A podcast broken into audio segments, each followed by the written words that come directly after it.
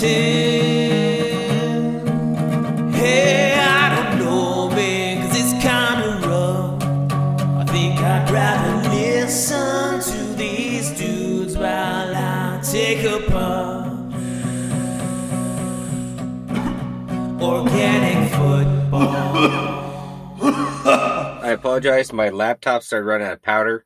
All right, welcome back once again to the Organic Football Podcast. And today is Sunday, August 30th. And I mean, fantasy drafts are rapidly approaching. They're just around the corner. Well, they're already out there drafting. Some leagues are drafting for sure right now. So obviously, it's a crucial time for fantasy football and the knowledge that is about to get rained down upon you. Uh, we send it over to my co-hosts first introduce these guys brad buddy let me know how you feeling today what's good on your side of town Mark, man, I'm excited. T minus one week from our draft day. I mean, that is this time next week. We we will conclude our draft. That's pretty exciting. hell yeah man i'm fired up rich it's a week from draft day dude what what kind of prep time are you putting in how you feeling about this year's draft man one week away buddy Oh, glad to be back, man. Uh, yeah, definitely getting into that prep for the last week here. I've told Brad I feel a little bit behind this year. I feel I feel behind and ahead. I don't I don't know. We've done this podcast thing, and I, I've loved the experiment and all that, but I definitely I feel a little off balance as to where I would be on a normal year.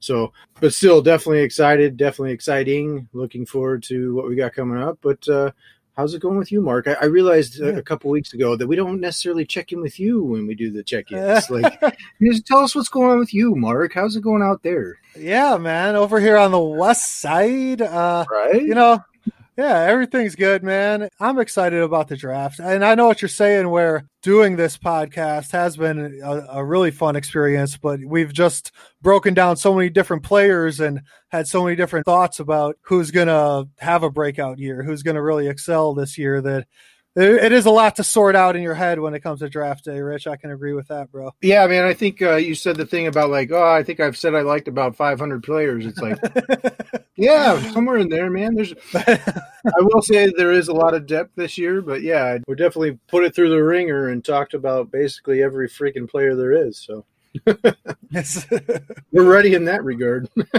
And that's the kind of thing different this year is because that's never been a part of my draft prep. Where this year I've been talking about it for the last two and a half months. So, you know, it makes it a little bit easier to do your draft prep when you're constantly preparing for every team to let your listeners know about. So that kind of helped me out personally. So thank you guys. And in this uh, COVID season that we're about to embark on, obviously everything's going to feel a little off kilter for a while, you know, fantasy wise and in the NFL, and just got to kind of roll with it. As far as uh, our social media guys, you know, I wanted to mention that we are on several platforms right now, and fans should go check us out. We're on Apple Podcasts. That's always a big one for us. Uh, Brad, what else should the uh, listeners maybe find us at? Well, you can always find us on Instagram, Facebook, all the platforms that carry podcasts. We have Apple, Podbean. Rich, help me out with the others. We got iHeart, TuneIn, Stitcher. Stitcher. That's what I was thinking of. Yeah, I think we're actually still waiting on our Pandora. They said a long time, but pretty much everywhere. You can if you have a phone, you have a smartphone, you can find us. That's pretty easy. Look us up on your favorite thing, your Facebook, your Instagram, or your favorite podcast locations, man. We're there. Just open up your hearts and you'll find us. Open up your hearts and your phones and come and find us. We'll be there. And well, I don't know what's up with Pandora putting us through the ringer, man. It's, we got the uh, extended, you know, they took us for the extra screening in the security zone. I don't know what happened there, but uh, maybe we'll get there one day. it's all good. They did have the strictest like ways to get in there, so I was like, okay, all right, Pandora takes this shit seriously, yo. Maybe they're just anti weed. All right, well, fuck 'em. We don't want to be there. All right, yeah, and we do have a special guest today, guys. Uh, I'm excited to announce. Uh, he'll be showing up in the back half of the show, you know, right around intermission time, I would think, and that is going to be the former commish himself, the one, the only Saro is in the house. one of the founding fathers of the league. He's on the Mount Rushmore, that's for sure. So, all right, guys, uh, your thoughts? You know, we'll be talking to Saro a little bit later. You excited about that, Rich? Oh, I am, man. I, I love Saro. Good buddy of ours. I mean, been in the league the whole time former commish, so it's going to be cool to kind of see what you guys think of that like role and kind of see what you guys have been through and, and had to deal with. I'm interested definitely in that kind of stuff. And Saro's always a fun chat, so it should be good to have him. Yeah, I think I've known Saro about 24 years now, so it's always fun to have him on. I mean, hell, the Goby himself, the man that named mm-hmm. after the trophy. So it's always good to bring a legend on the show. uh, there's no doubt, man. He is a legend. All right, guys. We're going to hit these news and notes, and then we'll proceed to the intermission, and Sarah will hop on here, so that'll be good. Real quick in the NFL, Rich, if you follow Adam Schefter on Twitter, he's always got the latest in the NFL and a lot of inside info. And uh, he had some interesting thoughts about drafting Dalvin Cook this year as a fantasy manager he seems to have an opinion as to how Cook's going to perform this year based on if he gets a deal done in camp. Is that what you're picking up that Schefty's putting down there, Rich? Oh, uh, yeah. He kind of laid it out there. They do, he's part of the War League draft. Heard of that? That's the ESPN guys. Oh, the War Room. Yeah, they do that. So they did that draft, and that night he dropped a little dime on him and then he tweeted it out the next day also saying that he would be very weary of drafting Dalvin Cook if he does not have a deal in camp. So basically, from his perspective, is this guy is disgruntled, and it could end up that come game time, he will actually begin what is a full on holdout he dropped that on them that night and said that is the reason I won't be taking Dalvin Cook in the number six position. I think he was sitting in. So he explained himself, and that was kind of the explanation and raised everybody's eyebrows. Huh. Do you know who he took instead of Dalvin Cook? I'm just curious. Todd Gurley. Would have been a hell of a pick by Schefty if he did. But that's interesting, man. Uh, yeah, Dalvin Cook. I mean, I was a little surprised when he reported to camp so quick, and without the deal, uh, you know, obviously if the Vikings are making him promises and he don't feel like they're delivering, uh, there could be a holdout situation. So moving along though on the news, another running back, David Montgomery of the Chicago Bears limped out of practice the other day, Brad. Red flag. Yeah, he pulled a groin. He was already pulling a little more weight than he could handle in that backfield. And now he's got a groin pull to go with it. I don't know, Rich. What does that tell you about David Montgomery, man? Is he kind of X'd off the list at this point? I wouldn't necessarily put him off the list. It's a struggle for me mentally now. Uh, I was definitely interested in David Montgomery. So when I looked at the situation, I saw, I, have told you guys about this, I saw an undervalue for what's going to be happening for the Chicago Bears this season from a perception standpoint. Now, you know, on top of that, you throw on like an injury, it just muddles it. Anytime there's this injury and this timing, it's really tough because, you know, he's got a groin pull, reports of like four to six weeks, it could be. So, it's tough and and and I think Brad's hinted at it before that you never necessarily get right. Like you're you're worried when there's the hamstring, the groin, the high ankle, you're concerned after that. So I would have some concern. I'm disappointed again. I, I was disappointed last week. Now I'm disappointed with these news. We're going through a lot of this stuff right now, a lot of injuries, and that disappoints me. I'd rather see these guys healthy coming into the season. I'm gonna add turf toe to that list too, Rich. Turf toe. Yep. That's a good one. That thing's tough too, man. Yeah, they they can't plant and do the things that they need to do with that turf toe. And they get healthy enough to go to the game, and then when they go in the first quarter, they really use that that blows out, and then they're done. So you got someone for about twelve minutes, and it just puts you in a real tough spot, man. Yeah, in-game injuries are just brutal. Those are the tough weeks, man, when you get those in game injuries. And that's what you're always going to be weary of when you have one of these type of players. Any of these guys that we've discussed in the past two weeks that have one of these injuries, you're just like, wow, can I trust it? And so that's what makes it tough to draft it. You might be like, okay, you get into the season, it is what it is. But when it's right here at draft season, I mean, people are drafting as they're speaking right now. It's tough to say, okay, I'm going to invest in guys that have these like injuries. Four to six weeks. I mean, where you at? Were you two and four? I mean, that's a tough spot to be in six weeks. But a guy like David Montgomery, I kind of projected him as a high end RB2. And so now, technically, if I had a gist of that he would only be out like two weeks and he's going to be healthy, I would invest in that. I, I take that on sometimes. I take on the guys who are dinged up and have their value dinged up too it is tough. It's tougher with the injuries that can nag all season. I'm scared of that stuff. I've seen it happen with AJ Green. I've seen it. I've just seen it happen. People get those stupid injuries and they can't get over them. Yeah, the best is even if you get those in-game injuries. Mark, I know you had Mike Evans last year pull up lame, but it was after a 60-yard touchdown bomb. So you're just like, well, It was the right time. if you have to go out, I appreciate the touchdown. I couldn't even be mad at him in that instance, bro. That was nice. I agree. The one where Alshon Jeffery blew out the ankle, though, after about six plays into the game, that one a little more painful. But I, I would say that the lack of a preseason, Rich, is really starting to show through with some of these injuries. That this rash of injuries is just cropping up everywhere. And you know these guys are going to be go, rolling right into week one here in what about ten days. So Yeah, I mean, I would say, man, like there are a ton of injuries. That's we're going through. We're going to do news and notes here. Most of it's just injury talk, and everything we pared it down. There's just injuries, injuries, injuries. We pared it down to just like big ones that we wanted to talk about, but there's just crazy amounts of injuries. So it's definitely something that, as fantasy managers out there, you need to be like checking in daily. If you're not up to date on that stuff, you're going to be drafting somebody you are going to re- regret. it's almost guaranteed like you'll end up with someone around who's got some sort of an injury and you weren't really expecting it. Yeah, for sure, man. And uh, looking over at those Philadelphia Eagles, uh, we kind of talked about Miles Sanders. He got dinged up. His value might be uh, swirling the proverbial drain. He's not the only one. Yeah, now they got some more injuries on the O line in Philly, Brad. So, what does that tell you about the run game and the rest of that offense? Well, I said last week his value was plummeting. It's just it's still falling, man. It's like free fall status right now. So, dude, I, I don't think Philly's going to stay healthy this year, Mark. You've kind of alluded to that fact with getting a hospital set up right outside camp and this and that.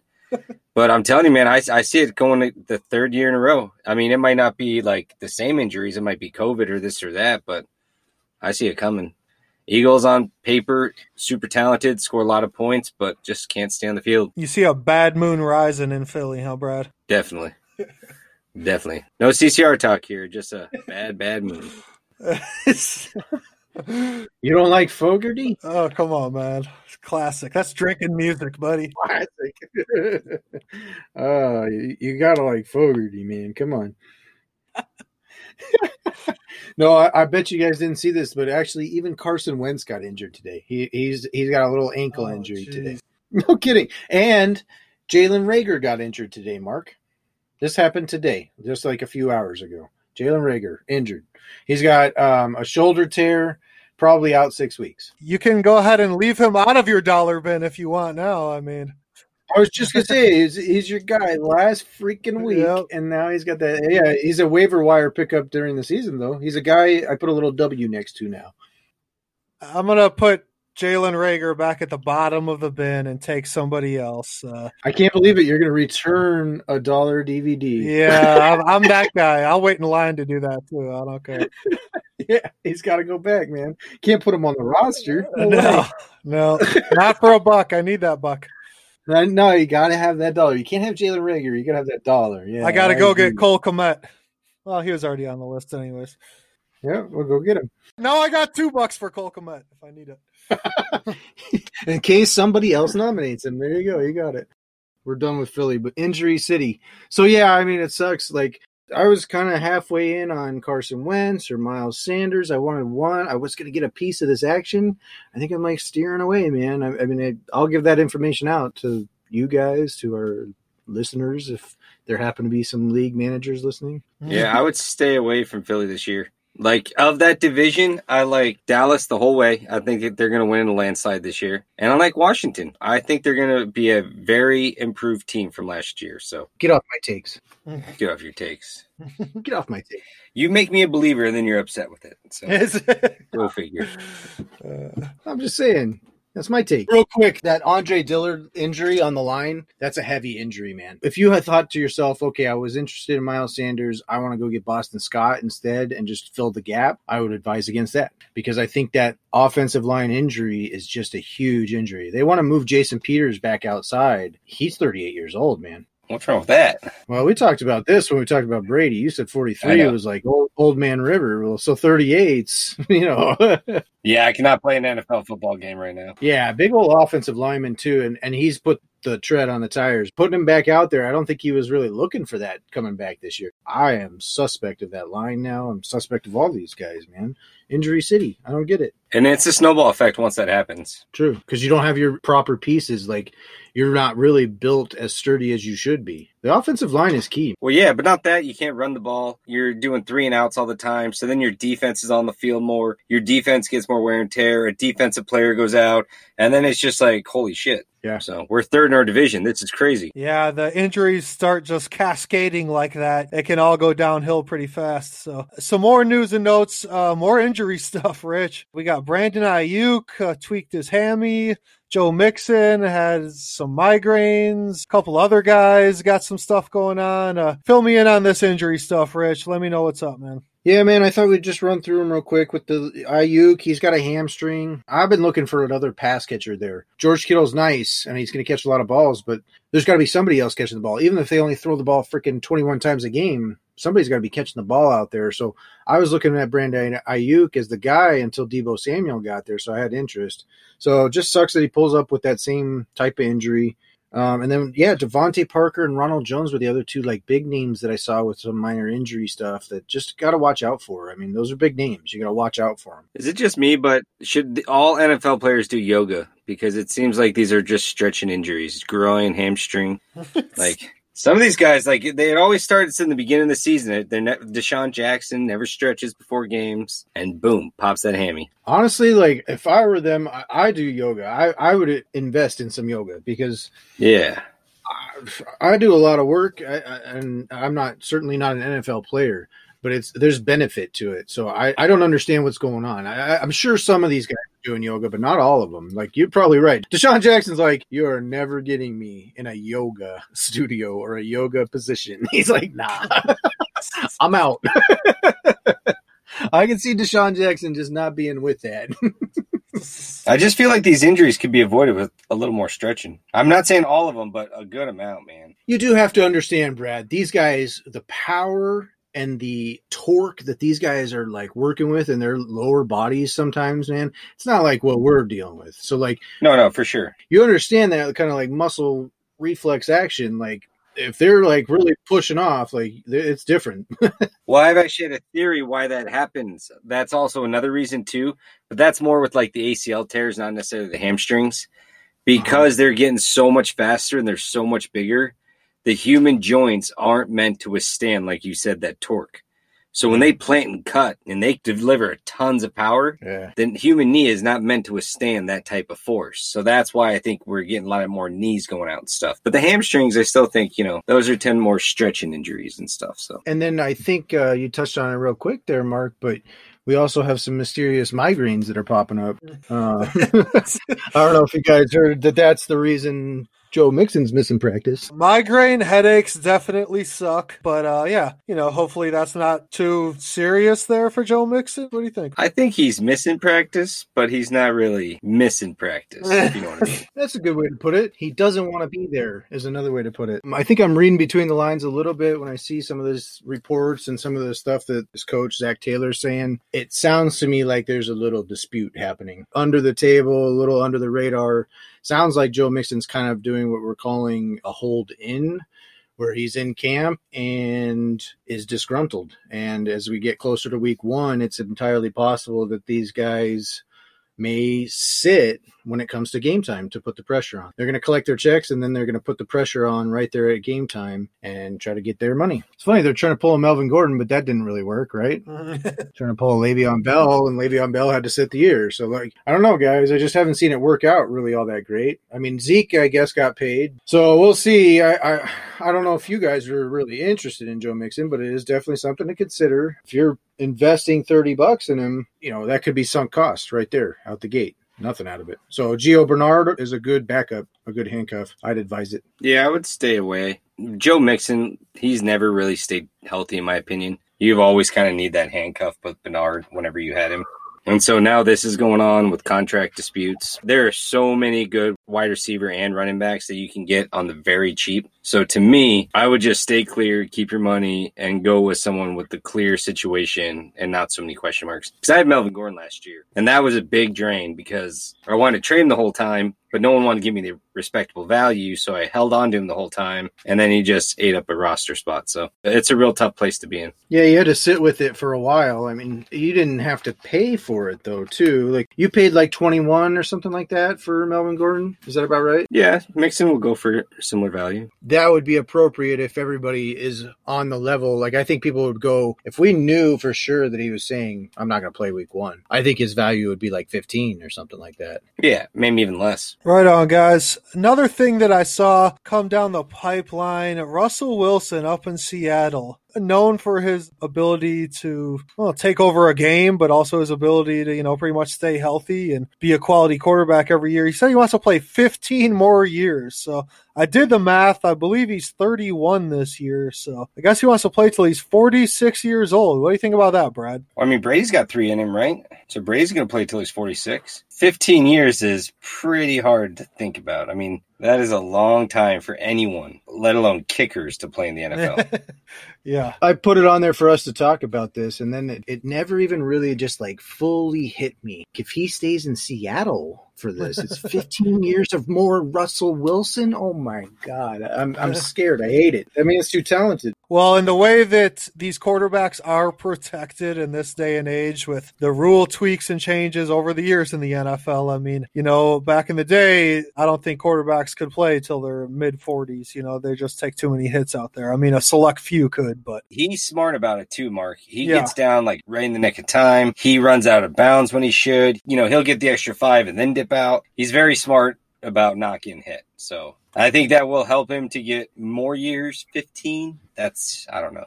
yeah. I could see like six, eight, 15. I was like, holy shit. Well, Brad, do you think he's any less like focused, driven, in shape, all about like his mental game, his his physical nutrition? He sounds like he's pretty much on that Brady track, and he gets the advantage of starting with that track. I will give you that. 15 years down the road, is he still playing? Would I be surprised? I'd be like, no, it's Russell Wilson. But me looking 15 years from now down the road, it's hard for me to imagine any player. And this is the same for Brady 15 years ago. If you would have said Brady's playing 15 years ago, I'd have been like, no way, dude. There's no way he plays 15 more years. So I would say that almost with any player. But that's my point too. Okay, that's what I was trying to get to. Brady didn't start like focusing in and like doing like his like nutritional shit and his workouts. He didn't start doing that until about like five, six years ago. Like really like heavy, really focused into it, like all driven for that shit. He didn't start that until like a little while ago. Maybe it was more like eight mm. years or something like that. But still, like I'm just saying, so like Russell Wilson gets to put that at the beginning of his career too. Yeah. Like more like into the heart of his career. So I don't put it past him at all to play 15 years. I just hope it's not in Seattle.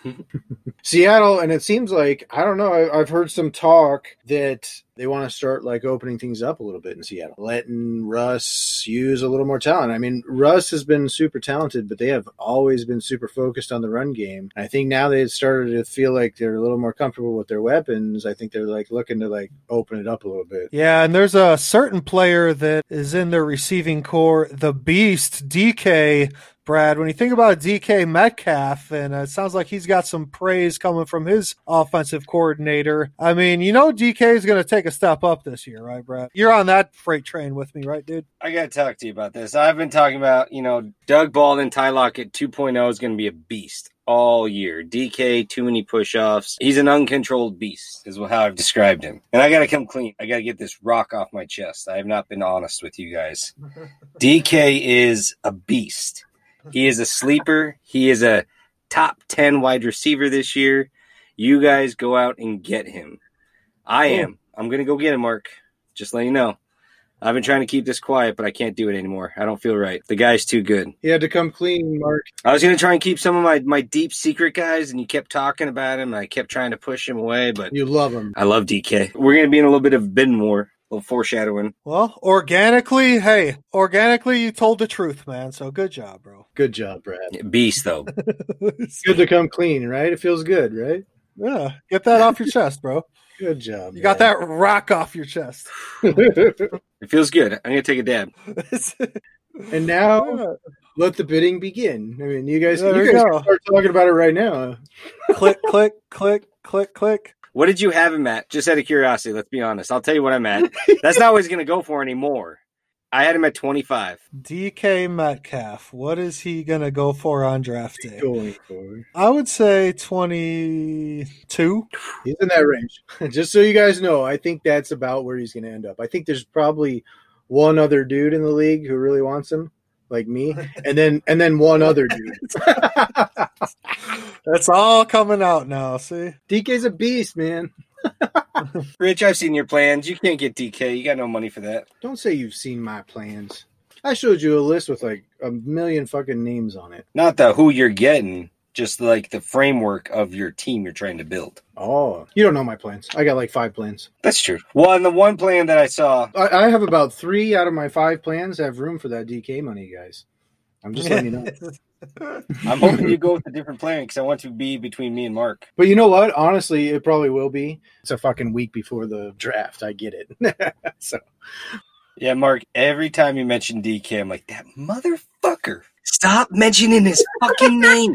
Yeah. And Mark, you right on point, kept bringing him up like he should. he had good like comments on him too. He's like, I think Yeah. I'll just get over the hump this year. His second year, he's gonna be great. Like I'm like, oh, Brad's like, no, no, he's too big. He's too big.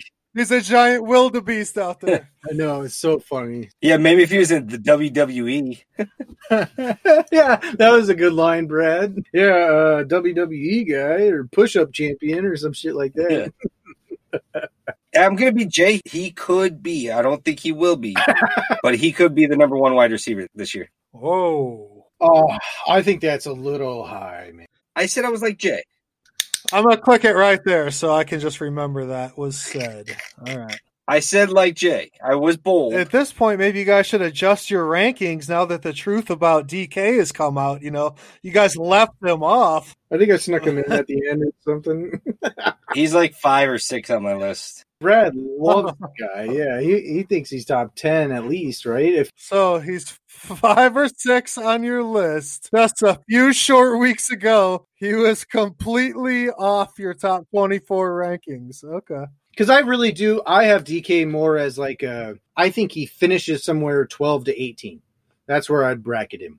I'm willing to pay a little bit of money for that. I, I'd pay about twenty. I'd want to pay twenty bucks if I could and secure that. I think he can get up into top ten too. I, I think he will be solid from twelve to eighteen, but I do think he has a little more upside, not number one upside. Yeah, maybe one, one's a stretch, but that was me being Jay. I was just doing a stretch. Five to six, I think, is his top end. I don't put it past him, man. That's run game setting up the pass game. I, I love that too. So like, And they talk about his work ethic. I mean, I watched his progression from last year to the end. At the beginning of the year, everything I said about him was true at the beginning of last year. But he was a different wide receiver yeah. at the end. He was making great cuts. He was catching the ball in stride, making people miss, running people over. have you guys seen any video out of camp on those guys yet? No. Oh, I have. Oh, I have. Listen, man, I don't like putting sea chickens on my roster, but uh, there's some exceptions to be had. So those guys are. You can't have a Seattle guy on your team. I just thought about that. I've had Chris Carson. How'd that do for you? Well, I like Chris Carson. He always gets me something in the end, That's what she said. like another player. Did you get it? That's what she said. Yeah, he always gets me something in the end, like I trade him for another player. All right, without further ado, allow me to roll out the red carpet and introduce one of the founding fathers, the creator of the Any Given Sunday a Fantasy Football League. It's Saro. Saro, what's up, man?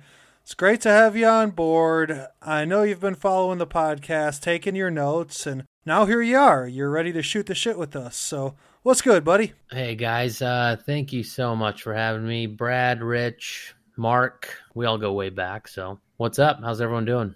We're doing good, man. Brett can't talk to you right now. Don't speak for me. I think he has uh, technical difficulties. I can't see his screen very well. It's a little cloudy. Got a little foggy. Yeah.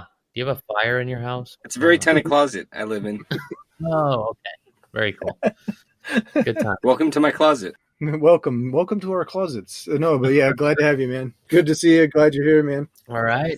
So, yeah, thanks for having me. What's going down? A little Cardinals talk, check in with the hometown team, and uh, I think you may have covered up that Cardinals bicep tattoo at one point, Saro, with a drum kit, but that's all right, man. Uh, the cards are going to go all the way this year, and then you'll get a neck tattoo of them, right, bro? I was thinking face tattoo like Tyson, but, you know, that's kind Oh, of bold. yeah. It's actually an upper shoulder tattoo, and um, that's a whole other story. That that's a different podcast. So I like it. We're going to talk about these Arizona Cardinals. A lot to talk about, a lot of excitement, a lot of hype about these cards this year. Had such a huge offseason. And Rich, I'm going to send it over to you. What's the latest and greatest out of Cards training camp? And, you know, what are some of these uh, fantasy studs you're expecting to break out this year? You know, how's everybody shaping up so far? Well, good to check in this week with the guys. They did have their red and white practice, uh, a little scrimmage on Friday. They had a little TV show about it this week. Came out pretty cool, got a little insight. Hopkins, luckily, they had a little discrepancy if he was holding in. Uh, he was in the camp, but maybe holding out with little injuries.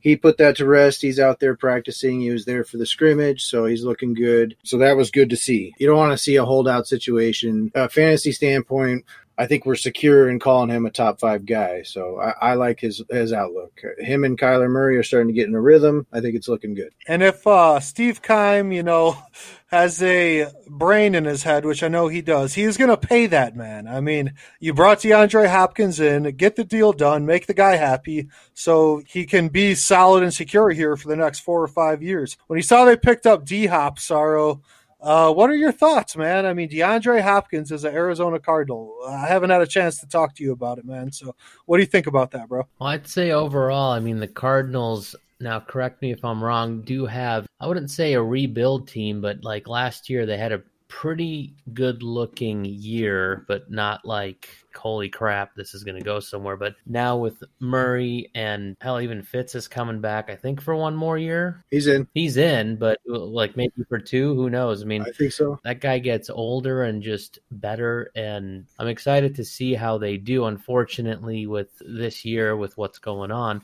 I hope we get through the whole season. So I'm really excited to see what Hopkins, Murray, and even I'm kind of curious to see what Fitz is going to do this year. So pretty excited about all that. Uh, it's interesting that he Fitz, and we were talking about the money kind of going on. I did kind of hear that they might be under the impression that they're talking with Hopkins and saying, "Let us get through the years," but they're kind of looking for see if Larry can go, and Larry's money becomes your money straight out the gate. As soon as Larry's gone, if Larry wants to go, then we'll give you all his money. He he makes eleven million dollars a year, so that can be like we'll almost guarantee that towards you. Give you more money than Amari Cooper was like basically the, the talk of it. So it works out pretty well in that regard. Yeah, and I don't think there's any reason for them not to pay him. Like Mark said, they brought him in.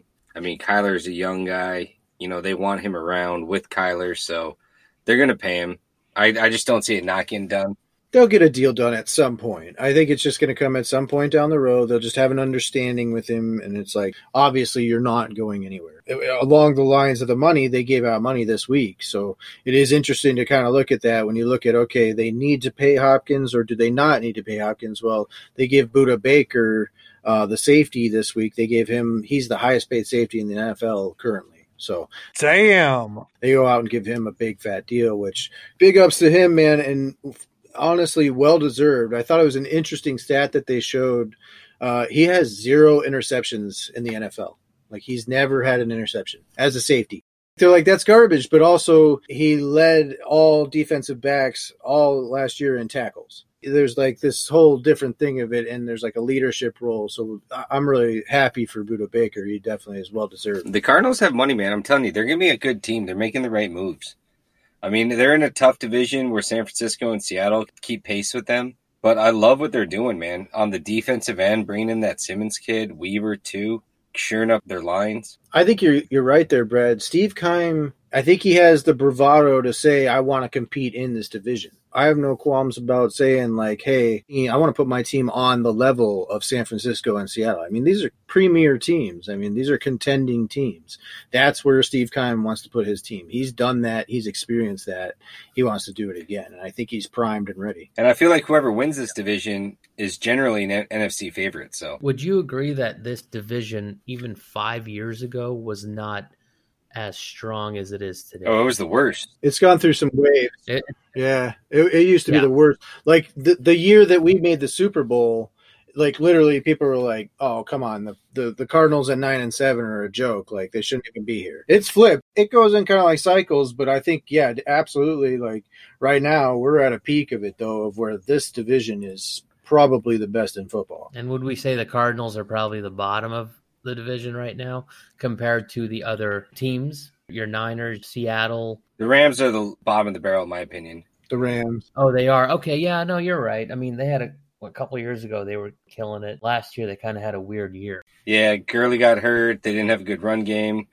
Goff played like shit. It just kind of seemed like the Yeah. wheels fell out. But I do think Arizona will be the. That's my bold prediction. They will win the division this year. Bold. Coming with those bold predictions now. Uh, Yeah. Fast and Furious, log that one. The Cardinals winning the West. I think that is quite bold, Brad. I'm a Cardinals fan. That's a little much. I, I see them competing for a playoff spot. Uh, San Francisco had uh some injuries on the offensive side. I think Jimmy G doesn't play as well, so I think that's going to hurt them. And their real test is going to be Seattle. It's going to be neck and neck. Yeah, and Rich, you touched on it in a different episode. The NFL playoffs are actually expanded. A lot of people forgot about that. And that seventh spot that they added now, that's kind of shaping up to me. That might be the prime spot where the Cardinals could land in, you know, just sneak into the playoffs. Uh, something I'd like to see. I just think the NFC is really deep. First of all, there's a lot of good teams in the NFC. So I think it's no disrespect to really what the Cardinals are doing. I'm really proud of what they're doing. There is a lot of really high end competition in the NFC specifically. So it's tough to make the playoffs. There's seven teams deep, but still going to be tough. And last little bit of news with the Cardinals, I just thought it was interesting. Kyler Murray had a little article that came out that quoted him as saying he believes that this year he will have three 1,000 yard receivers. So a little fantasy nugget for us. So I think as fantasy managers, we like 1,000 yard receivers. Yeah, Larry Fitzgerald, DeAndre Hopkins, and Andy Isabella, right? Are those the three he's talking about? Oh, of course. Forgot about Keyshawn Johnson, man. Uh, But no, I do think though, like you said, uh, Isabella, Kirk, Hopkins, Fitzgerald, and then you get a guy like Chase Edmonds out of the backfield too. I mean, they could have some fine wide receiver sets. and a guy like Kenyan Drake. Yeah, I mean Kenny Drake. I think I don't. I mean he can catch out of the backfield, but I see them using him more as a running back, and then giving uh, Edmonds more of the change of pace. The Cardinals actually were the, the interestingly enough, uh, were the last team to have 3,000 yard receivers. Cardinals did it with Kurt Warner in 08. That was a hell of a year, right? All right, guys. Well, that wraps up, you know, our news and notes. Our, we did a little Cardinals check in, and all of a sudden, we've kind of arrived at this halfway point. We got our special guest on board, and it's time for that little herbal intermission. I mean, look around, Brad. Caw, caw. That's right. Brad is putting out the call, and that call means, well, it's time to smoke. So, just so everybody's clear on that. And uh, that's what we're going to do. So, Rich, I understand that, I don't know, I'm spinning the uh, magic wheel of fortune, and I might get a chance to choose your uh, destiny there when it comes to the herbal intermission tonight, bro. What do you got for me, man? Yeah, I don't know if you guys check out our Instagram. I put a little post on there and said Mark had an option tonight, so I've given him the choice of what I will intake for our intermission. So it's up to him. I've got uh, Maui Wowie, which we've done before, Sour Diesel on a Select Elite, and then I also have ATF. Mark, do you happen to recognize ATF? Have you ever heard of that? ATF, Alaskan. Uh, help me out here. It's Alaskan Thunderfuck. Thunderfuck. Yeah. Ding, ding, ding. I'm going to pick that one, Rich. That's what you're going with. Ah, okay. I had a feeling Mark might go this route, so I did get it all prepped. Go ahead and fire up that Alaskan Thunderfuck, bro. I will say real quick, I did also have, you know, in the story, I had some other edible options, which I just had to go ahead and get into. I got into those. It's always good to have multiple options. Okay, so Alaskan Thunderfuck. This is from Timeless, by the way. Always really good cartridges. I think you'll notice that I bounce back and forth between Timeless and Select Elite. Very much so back and forth. Very good products on both ends. Um, my edibles, I get into a routine. So I'm going to start trying some other stuff, but you know, these are my go tos. So I kind of just go to them and get different strains. I'll give you a taste here, Mark, and let you know. Oh yeah, man. Saro, you're joining the circle, but you might not be partaking in the, you know, greenery. But I'm just wondering. Uh, I'm sure you're drinking something over there, man. Uh, are you hanging out? Are you feeling good, bro? The only greenery I have is in my backyard right now, so I'm just having a uh, a nice white claw seltzer, a little blackberry, and uh, I will admit it to your listeners. That's uh, totally fine. Perfect. I'm married and have a kid, so you know I got nothing to hide, man. That's what it is. It's beautiful, nice. Probably a wonderful Sunday evening drink. Mark's a big fan too. yeah, that's how you cap off a oh, yeah. weekend, man. Right there, the white claw. Back at it tomorrow, so you know, There's a big White Claw listener following with us, so good. you fit right in, You Saro. know, I mean, I will do commercials for them if they want. Don't get me wrong. Could Saro not be the voice of White Claw right now? Like he sounds like he could. Like he, he was perfect for an ad for White Claw. Couldn't be the most interesting man for uh, Dos Equis, so I got rejected. So I mean, I'll take White Claw. It's all good. I don't always drink white claw, but when I go on a podcast, I do. that's awesome. What's good about the circle is, you know, Saro's joining us out here in the circle. It's kind of just like it was back in the days. You'd go out, and Brad, you remember, like, some dudes were cool. They just wanted to come and hang out. They'd come out there and they'd drink with us. And they're like, no, I don't, I don't want to smoke, but they just want to come out and hang out around the circle and have a conversation, man. Like, that's what I think is pretty cool, man. Dude, that was me in high school. And then I evolved and that changed. He became the other guy. the other guy smoking a lot of weed. Once you switch, you never go back. I just haven't practiced the marijuana for a long time. Like Mark knows, I'll do an edible here and there, and I'll be like, man, and then I'll make him listen to music for two hours straight. Get on the drums. I'll grab the guitar. Let's do this shit. Yeah, I'm on a show tonight, and I wanted to be able to make it through the show, so Probably that's why I decided to stick with the claw. The claw. the claw. The claw. exactly. For those of you uh, who don't know what that is, you're probably way the fuck too young. Nice. A nice uh, liar, liar reference from Brad. That was a nice pull, Brad. That was good. That's right. You can incorporate that into a White Claw commercial. It's the claw. it's, It's fucking sure, hilarious. it's, sure it's been done. All right. Well, that's good. Brad, are you uh, partaking in this intermission, bro, or shall we wrap it on up? Well, I'm always smoking, Mark. You know that. Oh, yeah. I know. I have a motto dab every day, always dab every day. I heard that before, so You've heard that motto before? I literally just made it up. dab. I know Cam Newton dab, but isn't there a version of marijuana that's dab? Right? I've never heard that one. I heard it on your pod. Saro, step into our classroom, bro. there you go. This is like draw a roadrunner type thing that you use. You heat up the end, gets really hot, and then you take your wax here and you rub it on there. It's kind of like an old school knife hit back in the day. It vaporizes. There's the wax, and here it goes. And it goes like that. And you take the torch and you light it up. All right, that's where we will wrap up another glorious edition of the Herbal Intermission. And I hope everyone enjoyed it. And now it's time to pick the brain of our special guest, Saro, as we enter the back half of the episode here. We mentioned he was the commissioner, so tell me, man, what do you recall from your tenure as head honcho, the big guy, uh, the Tony Soprano of the league? What do you remember, man? So on my end, I think time has a lot to do with it. Back when we started this league, it was 10 years ago. So I was in my mid to late 20s, right? So what was my MO at 27? Uh, get off from work and go drink. So, To the bar. you know, I like what bar can I go to? Okay, cool. All I got to say is I'm glad Mark you're the commissioner now because a you definitely put a lot more time into it than I do. I love the league. I love the camaraderie. I love the people that are in it. Most of the people that are in it. Ones I don't like are fucking gone, but but uh Bubba. you know, the first year Mark took over, he, I, I had a goddamn binder. I was like, "Holy shit, this is great." Funny.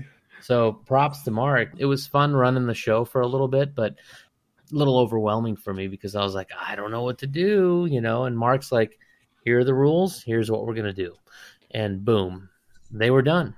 So, Saro, do you remember how long you were the commissioner? I want to say five or six. I think we might both be at five coming up on this one. I think I was like five years, and Mark took over, and now he's going into his fifth year. So Yeah. Yeah, man, I appreciate you saying that, Saro, but uh, you know, I'm a little disappointed because I was actually going to offer you your job back tonight. That's why I wanted you to come on. So it, it's all yours, bro. You can have it, man. I, I'm retired, and uh, I'm living in my studio apartment, and uh, I'm, I'm I'm happy as hell. you ain't got time for this shit. I hear you. You should try a closet. Studio sounds nice.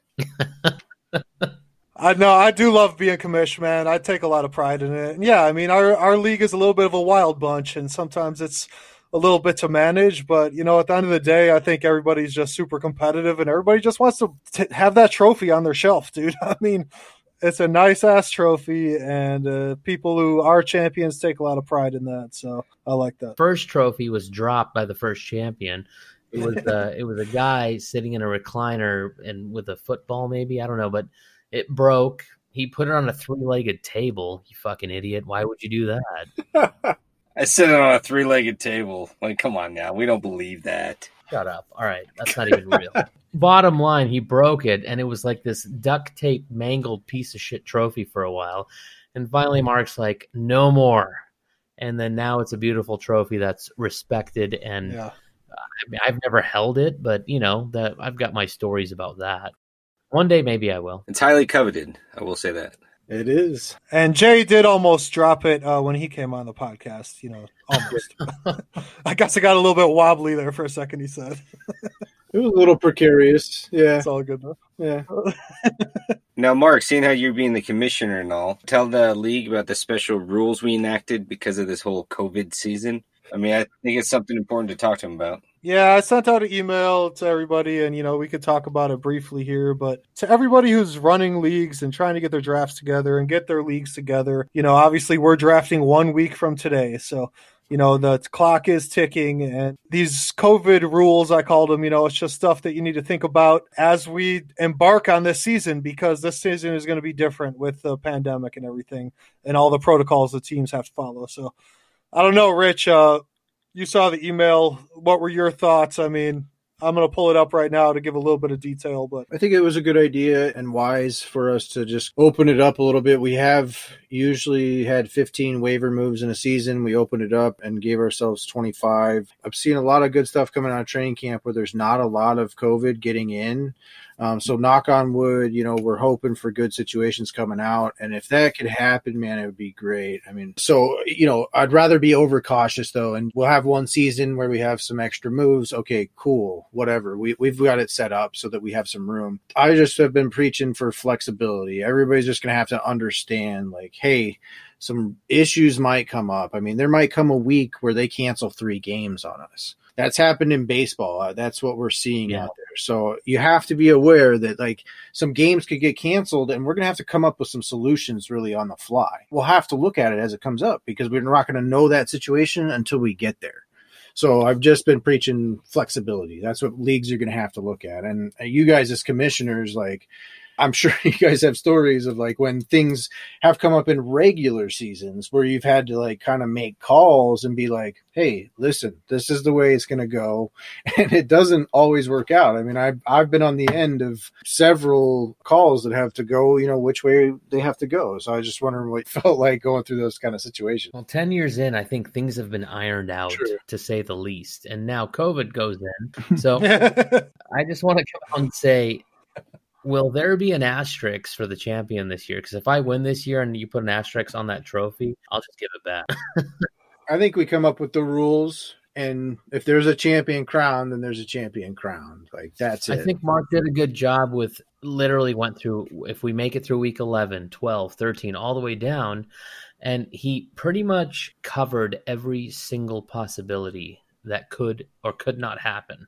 So you did good there. oh, don't say that. Whatever you do, don't say that. Turtle will find the loophole. On the injured reserve slot, did from one to two. Yeah, okay, so we have two IR slots now, right? Mhm. I mean, just adding the one was huge because remember last year, some guys had certain players on their IR slot for weeks on end. Well, yeah, and even still, like I was saying, it's funny because we're going to open this up, but if it doesn't come to the terms of like where we really need it, and then there's not really all that much COVID happening, and we have this extra slot, it is just going to change up what we do this year. Like it is a strategy shift, regardless. So, but if we do need it, if you want to have a good, successful season this season, and you are burning through waiver wire moves, that means that it's turmoil, it's tumultuous. The whole season's gone to shit. If it's not that way, then you, we have a bunch of extra moves for us this year in our mindset. We're going to have 10 extra moves we're going to have the IR slot, a second IR slot to just be like shifting players around. So it's a big strategy shift for us this year. I think it's a good move. I think you you're mixing it up. You're trying new stuff. You can't do the same thing year in and year out. You got to change some stuff around. You got to spice it up, as they say, in certain areas of the house. You know what I mean? in the kitchen? I was thinking the study, Mark. I mean, That's, I think you're alluding to the bedroom, but the kitchen works too when you're spicing things up. So I will tell the other fantasy listeners out there, it is important to get ahead of it before you get behind it because like we added 10 moves to our league.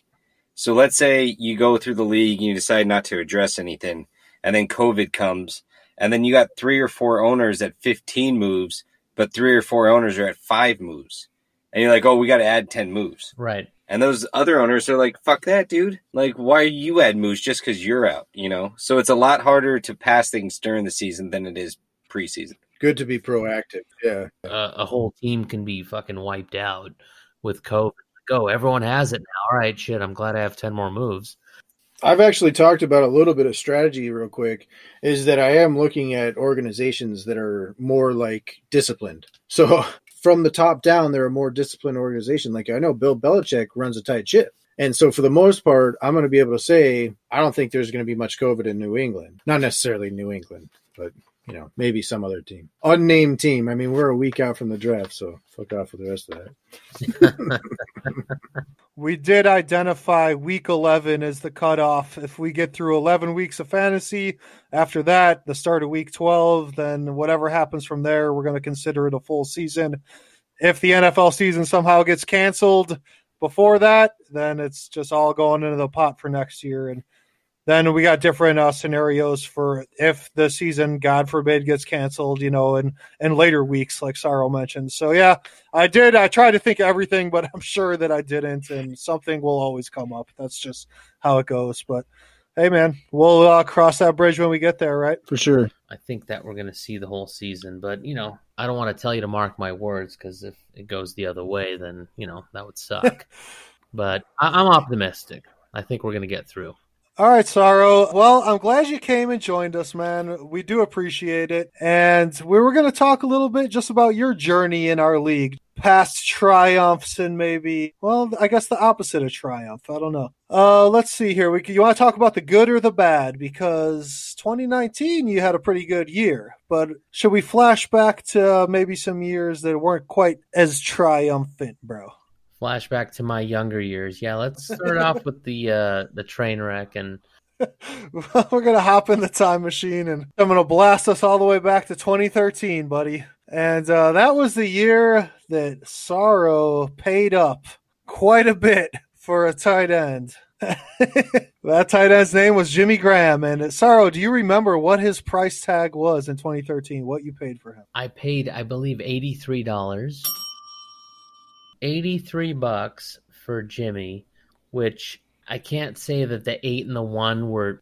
bottom line, I made a mistake. Offered thirteen for him. It ended up being eighty three, and everyone's like, "Yep, I guess you can have him." But he had a killer year that year. He had a really good year. That was his best year, so it's kind of interesting. For eighty three for a tight end, that's a little ridiculous. That's like sixty bucks more than you want to pay for a tight end, at a top top tight end, but Yeah. You know, stuff happened and I was too stubborn. I, I believe that I could have reversed it, but I was like, F you guys.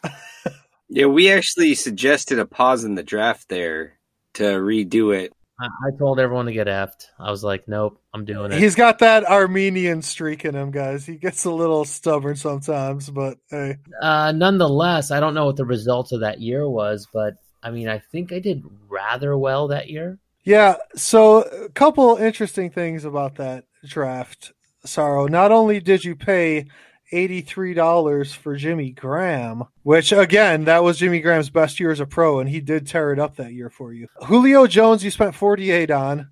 Aaron Rodgers, care to estimate in 2013 how much you spent on Aaron Rodgers? I want to say like four dollars. Uh, yeah, that would be fifty-eight dollars on Aaron Rodgers. Spent my entire load on three players. So those three guys you had, and every other guy was a dollar. So But then I killed it on the acquisitions, right? you you did, yeah. And made a good time. And I probably ran through them, but I mean, I feel like 13 was a good year for me. I didn't win anything, but for what I was handed, what was my record? You did make the playoffs, I believe, but you got knocked out in the first round that year. Eight and five, nine and four, something like that. Yeah, because actually, you picked up Knowshon Moreno that year. I Oh yeah, I think Denver, that was the year that he was huge for you. So yeah, man, I just thought that was interesting that you Yeah. spent big on three guys and then dollar guys the rest of the way and still managed to make the playoffs that year. So you did uh, have some nice roster management over the course of the season. And hey, I mean, Jimmy Graham tore it up that year, so whatever. Well, yeah, you know, roster management, your acquisitions, and what you can swap in and swap out. I mean, I've had years where I've had really decent drafts, and then, you know, going into week one, somebody gets hurt, two people get hurt. I don't remember what year it was. Must have been 17 or 16. I had Welker, which I drafted Welker, and boom, he was out. He was out for a while. Wes Weckla, Yeah, exactly. So, I think it was the mayor of Boston. He was talking about the Patriots, like when they were winning Super Bowls and everything, and he called Wes Welker Wes Weckla. Weckla. Freaking Boston. Boston. Maybe it was Jay that made this point. There's really three different types of teams in fantasy football. It's your draft team, your waiver wire team, and it's your trade team. So even though Saro didn't do well in the draft that year, he did make up for it in the free wire. You play well in that, you can make up your team. draft wise, all right, I'm going to do great this year. And then I just fucking shit the bed every time. And then the acquisition, that's me. Like trade, I'm always weary. Brad will send me some shit. I'll be like, whoa, whoa, hang on. What's this all about, Brad? But we've made some deals over the years. But Brad will send me shit and I'll be like, nah, not doing it. But so does everybody else. So I'm a little weary on trades, but I still do them. Yep, and to this day, Jimmy Graham does hold the record as the highest amount ever paid for a tight end in our league. 83 bucks, man. I would say it might be any league. Uh, Is 83 bucks the highest anyone's paid for any position? No. No, unfortunately not. Yeah, Rich paid 90 for David Johnson. Okay. We haven't hit 100 though, right? No. No. I paid 90. And Saro, I was just being stubborn and foolish with Jay. Me and Jay got stubborn and foolish, and then we got to 90. You should never get to 90. Trust me. Like, I regretted it immediately. 75 should be the max. All right, uh, Saro. So we talked about the uh, Jimmy Graham incident, as we'll Mhm. call it. Mhm. And then fast forward one year to 2014. I know you were uh, freezing your proverbial balls off out in North Dakota that year. Mhm. That particular season, Saro, I'm looking at your record here. What And happened? 0 and 13, man. Miraculous. I recall that you tried hard every week. You fielded a starting lineup. There's no quitting this kid. But I did kind of dig deeper into your season that year and found some factors as to a little bit of bad luck along the way as well. But there you were, man. 0 and 13 in 2014, man. Tell me about that year, bro. You say a little bit of bad luck. Okay. All right. So, for some odd reason, that year in particular, I don't know why, but let's say Mark and I are going up. And last week, Mark scored 67 and a half points. This week, Mark scored 141. I scored 130. I mean, my points for were ridiculous, and my points against were even more ridiculous. So I called myself that year. I called myself Good Luck Chuck. Anyone seen that movie with Dane Cook? It was a Yeah. horrible movie, but Horrible. I was Good Luck Chuck. Dane would nail a chick, and then he would she would marry the next guy that she dated. so basically, I I was good luck Chuck. He's good luck Chuck in the league. You beat me, even though the week before you performed poorly. And it's like, boom, I'm just going to beat this guy. And, and now I have a trophy. I have the last place trophy. And I didn't even get it that year because it wasn't even invented until I did that. so I don't even have the luxury of having the fucking trophy in my house because it went to somebody else. So, I mean, insult to injury, but good times. An important part of our league, and it, you know, you are its namesake. It's called the Goby, yep. uh, based on your nickname, man. And yeah, I mean, 0 and 13 is just so unprecedented, so unheard of. And I don't know if it'll ever be matched. Brad, your thoughts, man? I mean, how can you match that, dude? I mean that that shit is legendary. and it wasn't like you said he just tanked the season. Like he actively tried to win and he put up big points. He had a good team that year. He tried every freaking week. I remember it was harsh, man. It was a harsh one. I was like, "What is going on?" Fireball and rum shot up in North Dakota. I didn't even know what was happening. If I'm not mistaken, you were winning Monday night going into Monday night, and then you lost again. I know. The Goby Trophy, actually, uh, fittingly, you know, it's a bronzed shitter. Saro season went swirling down the toilet that year, and that's what the trophy is. It's it's something that you know, as the last place person in this league will find out. You know, that's something that you will receive, and you're required to display it proudly. And that's a nice one. We might have to post a couple pictures of that on uh, social media. What do you think? Who has it right now? That would be Tucson Turtle down there. Turtle has it, huh? He went from first to last, huh? That's been happening a lot in our league. First to last. Turtle win. He was in the championship game. Jay went back to back. Jay's ready for that downturn. Let's put him in last. Yeah. oh, let's give him the Goby. Come on. You can trade trophies. Trade him in this year. Yeah. All right, guys. Yeah, so we were talking about that season and a couple stats, Saro. You mentioned it quickly. You managed to go 0 and 13. Your points for that year were 952. Your points against were 1275 far and away the most points against in the league that year. So no doubt, bro. But I can tell you that I was looking at all your scores. Saro, and uh, the fact is, you didn't score over 85, but twice the entire season. So you were not putting up massive scores. Entire season leading up to week 12. Then in week 12, you put up 109, but you lost 119 to 109. Then in week 13, you put up 97, but you lost 123 to 97. So at the end there, the last two weeks, you really tried to pull out a win, man, and not have that goose egg, but it just didn't work out, bro. And there it is, never to be broken. Tomorrow, I'm coming over, Mark. We're going to go over this, you know, and then we're going to talk about it next time. We can make a pie chart or a graph, man. Let's get it. so we got through some of the struggle, Saro, and you know, hey, man, everybody has a down year or two. I've definitely had my share, so definitely not quite as legendary as 0 13, though. No. That will never no. be touched. But let's talk about 2019, Saro, because you did finish in the money in 2019, man, and you had a hell of a season. Uh, take me back to last year, bro. Your thoughts coming out of the draft. And also, uh, you made a quick trade early in the season. You brought in Mark Ingram and Tom Brady, I believe. So that was a nice little maneuver you made there, bro. So tell me what you thought about your uh, 2019 season. Bro. I tried to get Brady during the uh, draft, and you guys know me. I mean, I've I've had Brady probably five, six years out of the ten years, at least. I mean, it's good to have Brady on your team. The guy puts up points. Who did I get rid of for Brady and Ingram? Do you remember?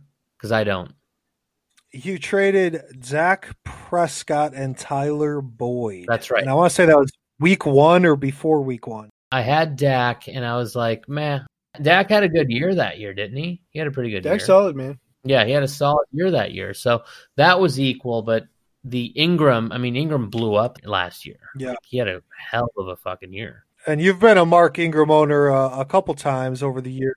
Oh yeah. Uh, so I know you're a fan of his, and then you know you paired Mark Ingram on the Ravens with their wide receiver Hollywood Brown. That was an early waiver ad for you, man. So I don't know. Brown had like one or two weeks. He was so inconsistent. He was hit or miss, and I think I finally got rid of him, or I don't even know what the hell I did with him. But well, you did score two touchdowns in the first quarter with him on Monday Night Football when we were playing Saro. That was around week twelve last year, so you had him in your lineup for that game. Kept him, but you know, in between, he was like, eh, whatever. Mark was like, "This one week really stands out to me, Saro." yeah. 2019 season, Saro, and you did end up with third place last year. Your team was solid all year. You had a victory in the first round of the playoffs. You moved on and you played none other than Rich. Right there, the Vatican Assassins, man. So tell me what you remember about that playoff matchup. You know what? My memory is garbage. So you tell me what I remember. Oh yeah. because all right, let's let's start over here. So I I know I made it to third place, but how the hell did I get there? Saro, you had a great team last year. I think that there's about three or four teams usually that can like separate themselves and put themselves into contention. And I've definitely felt like yours was that last year. And I think key component last year for you was New England defense. Oh yeah, New England defense killed it last Yeah, year. scoring 32 a game helped out. yeah. They were one of the top scorers in the entire league. Yeah. And then it kind of went away towards the end. They had a good game in week 15 specifically too, but but yeah, definitely they were killing it, man. They were they're a top fucking top 5 player New England defense. Yeah. Like what? Picked up for a dollar or two. But that's huge value. So if you can hit that, I, I usually think there's like a spike defense every year. So if you can hit the right defense, man, it really like jolts your team. Seattle's been a spike defense. So has San Francisco in the past. So I mean, I, at, at a certain point, the Cardinals were a pretty good defense, uh, maybe five plus years ago. I think Brad likes them this year. I like them. They're on my board. They drafted Isaiah the Messiah, right, Brad? So they're going to lock it up. They're going to be dangerous on the defensive side. That Simmons kid's going to. I think they're just going to let him roam free. Let his athleticism make the plays. Yeah, I pulled up Saro's roster so we can keep going through it. He had a stacked team, man. Like, so I'm looking at his roster. Four week 15 of starters: Drew Brees, Mark Ingram, Julian Edelman, who got hurt in that game. So Julian Edelman got hurt, so he only got 0.9 out of him. But otherwise, if he wasn't hurt, I swear Tom Brady had a great game that week too, because they were up against Cincinnati. I remember that game. And then he had Cooper Kupp, AJ Brown. He picked up AJ Brown at the end of the year, which is a really great pickup. Huge. Darren Waller at tight end, great tight end last year. Great acquisition. I think that was the acquisition. Is that right, Brad? Banged up Davante Adams for Waller, basically. I think there was some other pieces involved, but I think that was what it was. I guess tight end back. And then Patriots defense, obviously, which in week 15 they got you 21 points, man. Like that's killer, man. Killer from a defense. So yeah, Saro, like honestly, I feel bad almost. Like you scored 123 points that week in week 15 and in our league, like you score 123, it's like you have killed It's it. a good week. That's a good fucking week. That's a solid score. You don't expect to be like really struggling for a victory at that point. I think you kind of like put yourself in position like so and that's just tough, man. Like your team killed it. That's what I'm looking at. Like you look at your roster there, your team absolutely fucking killed it. It's like a whole thing where it's like I block it out and I go into a safe place and I'm just like, I don't want to think about it anymore. Nope. Just in a corner shaking back and oh, forth, you know. You know, it happens. the the good thing about our league, it's a lot of fun. I love doing it and I look forward to it. Yeah, So um, I look forward to next week's draft, um, whether it's with a couple people or not, or I'm going to sit in the same spot and do it. But maybe a 12 pack of claw next to me. Uh, I'll be at the titty bar in a hazmat suit. No, just kidding. I got to be in the right mindset to draft. That's all I can say. yeah, you and Rich had that huge matchup in the semifinals last year, Saro, and Rich is right. I mean, your team had a great week, but his team just absolutely exploded. I'm sure McCaffrey and Zeke were a big part of that score, Rich. I don't remember exactly, but Sound like trauma, man. So like I'm not I'm not trying to do that. Anytime you know you played and you had McCaffrey, I was like, this motherfucker's going to go off. he's going to go off. Yeah. The guy was just unreal last Yeah. year. He was unbelievable. I drafted him. I drafted Zeke last year. Funny story, Saro, is that Brad was heavy on Christian McCaffrey. I'm gonna go get him. I'm gonna go get him. And then David Johnson came up and he went for kind of cheap. I think it was like sixty bucks. 10 bucks cheaper. I think it was like sixty Yeah. bucks, and he was like, you know what, dude, I'll, I'll save that ten bucks. I'll save that twelve bucks. I'm gonna do it. And then I ended up getting Christian McCaffrey for I think it was seventy three. Worst decision in my life. Devise a good plan and fucking stick to it. Yes. Go with your gut. Stick to your gut. David Johnson, he went in the fucking trash can. That was the trade for DeAndre Hopkins. So he's in Houston.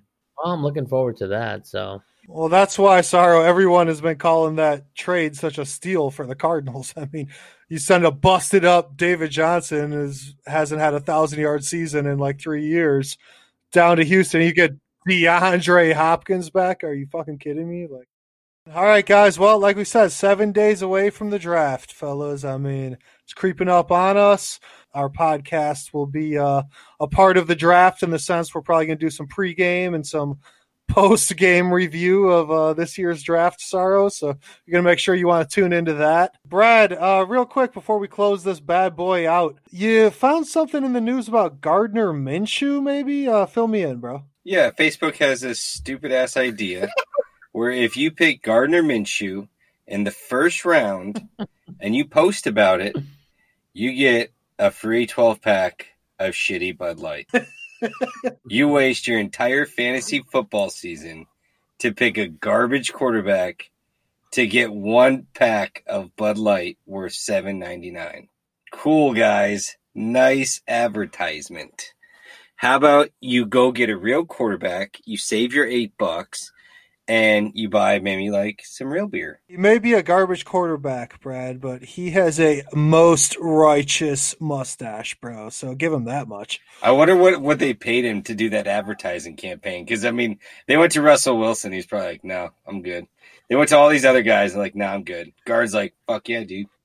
Minshew looks like a serial killer to, to me. Just, just if we're comparing Gardner Minshew to what a serial killer looks like, we could put hashtag True Crime Podcast on our thing and exactly drive up our listenership, bro. We're just expanding our fan base here, bro. I just wrapped up I'm a Killer on Netflix, so I mean he's he fits the fucking all of it. I'm, I mean, real quick, you're hitchhiking on the side of the road, and you got your hand up, and you, you want to ride, and Gardner Minshew pulls over, and says, "Hop in."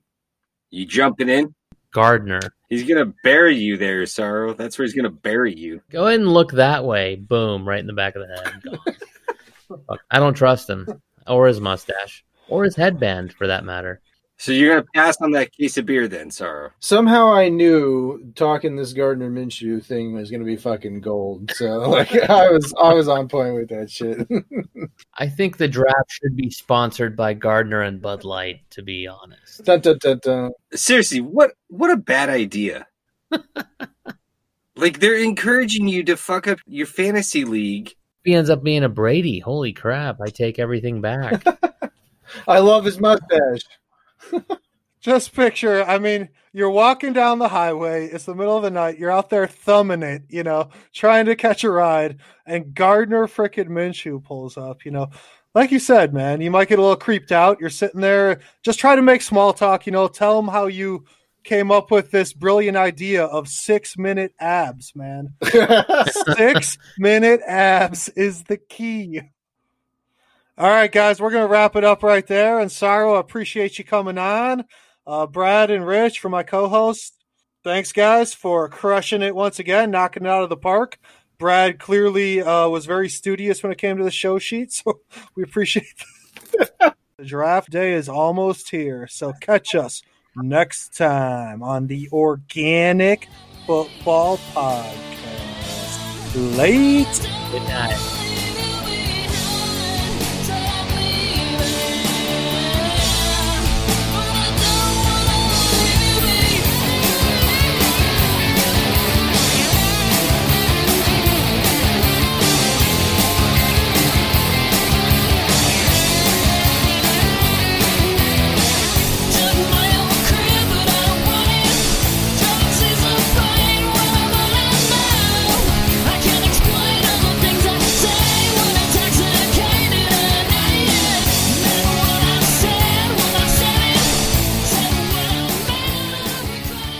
About the subterfuge, man.